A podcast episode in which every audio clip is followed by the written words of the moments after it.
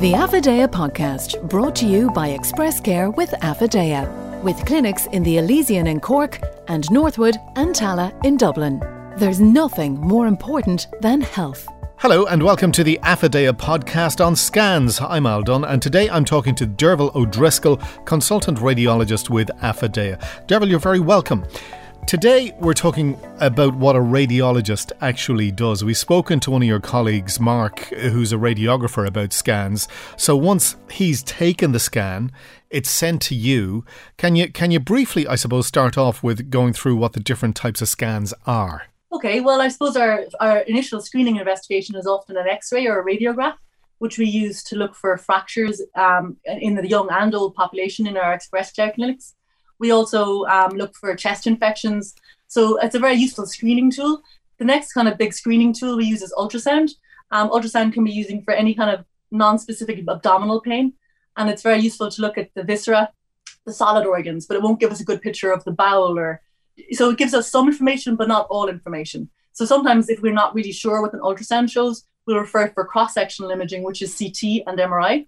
So a CT scan, often called a CAT scan, is um, you, we use ionizing radiation and it we often give contrast, but we have a really good picture of what's happening inside the body. So it's very good for any like pathological process like appendicitis, diverticulitis, absolutely everything for cancer, for spread. We can see we get a really good picture of the inside of the body, the bowel and the solid organs and the lymph nodes and the vessels, um, also for the brain. Um, and then I suppose the next step would be an MRI scan which is a non um, no radiation. It's used as a magnet. Um, it is does take longer and it can be a bit more uncomfortable for patients because of claustrophobia, but it does give us excellent tissue differentiation. So we use this an awful lot for brain and neuroimaging, for the spine, and we use it for the liver if we want to investigate a certain lesion.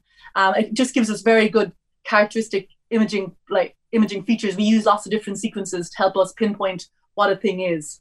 None of these scans are dangerous, are they? not dangerous. An MRI is, safe. for example, there's no radiation with MRI or ultrasound. You can do an MRI from the second trimester of pregnancy onwards. An ultrasound can be done at any time. Um, an X-ray or a CT scan uses a bit of radiation, but like a lot smaller than you get on an airplane, for example. Um, a CT scan would be more, but we always protocol them, so they're only done if they're justified. Okay, let's get onto your job. You're a radiologist. So, what, what kind of training did, did you go through to become a radiologist? well, like every other uh, medical doctor, you do your five or six years of medical school, um, followed by your internship, which takes one year in the hospital of where you trained, and then you move on and do your senior house officer years, which is two years um, of medical training. And after that, most people would decide to do either medicine or surgery, and you kind of enter into a, a program. But many people, like for doing a radiology scheme, you need to get onto a specialist registrar scheme. So I was lucky enough to get onto it very early in my career, but some people might do medicine for a few years yet first. After that, you when you get onto your radiology scheme, you do four years in a specific centre. I did mine in St James's Hospital, and you um, you do exams at the end of the first year and at the end of the fourth year, um, which are very very tough. And after, followed by that, you go to have to do one year fellowship. I went to New York City to Memorial Sloan Cancer. It's a big world-renowned university hospital for cancer imaging. Um, so I spent a year there and then came home. And then you're qualified to work as a consultant in an Irish hospital. So after then I came home, returned. I was between the Mater and St James's before I started in Affidea three years later. What drew you to radiology? Presumably, when you went into medicine in the first place, you were you were looking to be a GP or a specialist, whatever. Yeah, it is true. Um, but uh, and I have a sister who's a GP, and I have a hmm. lot of respect for GPs. But I'm actually a total bookworm. I love um, I love learning something new. I always have from you know from early school days. So radiology is academic. I do pure diagnostic radiology, so I'm I I just love learning something new. I I love finding an interesting study. I love having to look stuff up.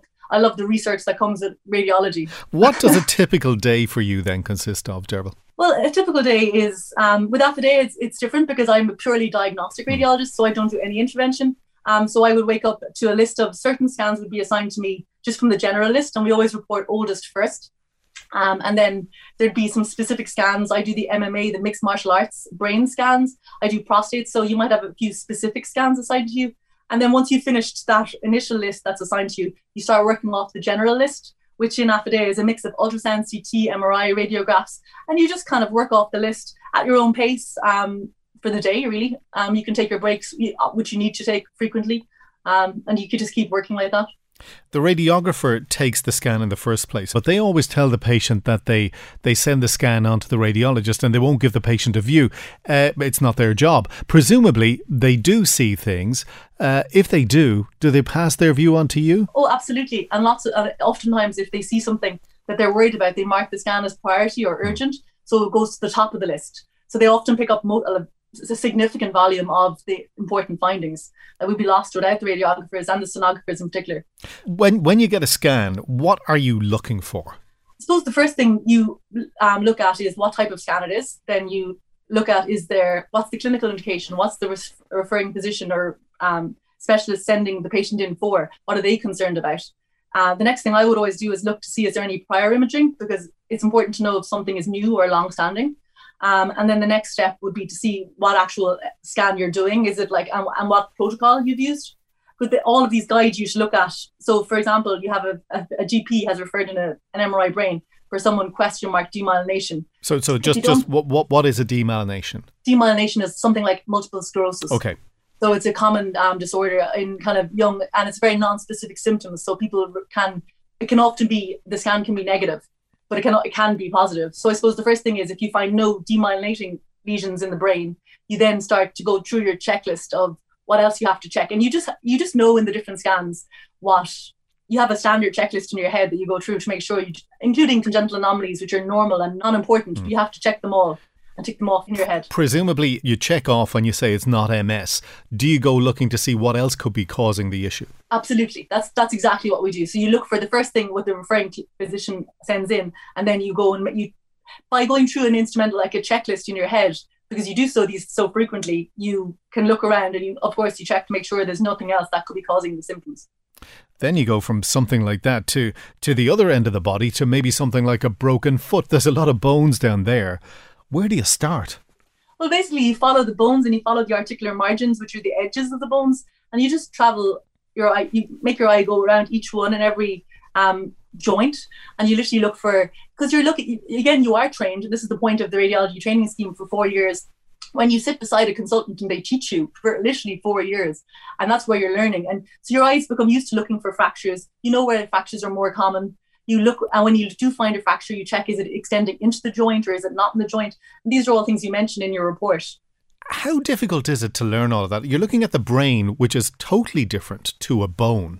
How difficult is it to take all of that in? It takes the it takes a, you know a few years but the, the in radiology in ireland there are about 17 to 20 um, trainees produced every year like consultants produced at the end of four years. So it's you know that's not a huge number of people um, and it, it's quite an intensive training program. And the exams are tough. You do a lot of physics, you do a lot of anatomy, um, in addition to physiology and reading scans.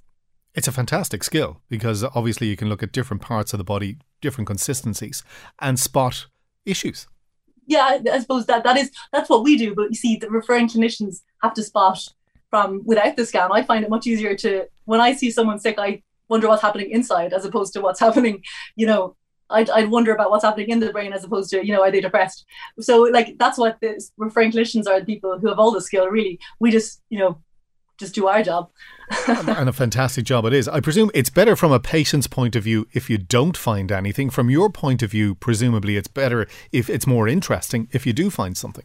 Well, you'd be pretty happy when you find a normal brain as well, mm. and when you can rule something out. You're it's very or not not even a normal brain, a normal pelvis or a, very satisfying one is we often get referrals in with pelvic ultrasound for ovarian cyst, patient with right lower abdominal pain, and you find a nice cyst and it's simple, benign appearing, and you follow it up six to 12 weeks later and it's gone. And then that's a very satisfactory conclusion for everybody. The patient understands why they had the symptoms and how the symptoms are gone.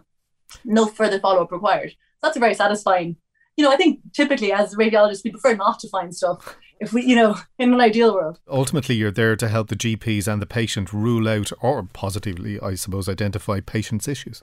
Yeah, and sometimes we are spot on. We have these things called Aunt Minnie, you know the answer, and we tell, we say what we think it is. Other times it's non-specific, so we give a differential as to what it could be, and we might re- require further imaging or contrast, but also referring to a specialist for further investigations, like blood tests, spinal taps, you know. So we kind of just give our best opinion of what it could be. That's based on experience a lot of the time.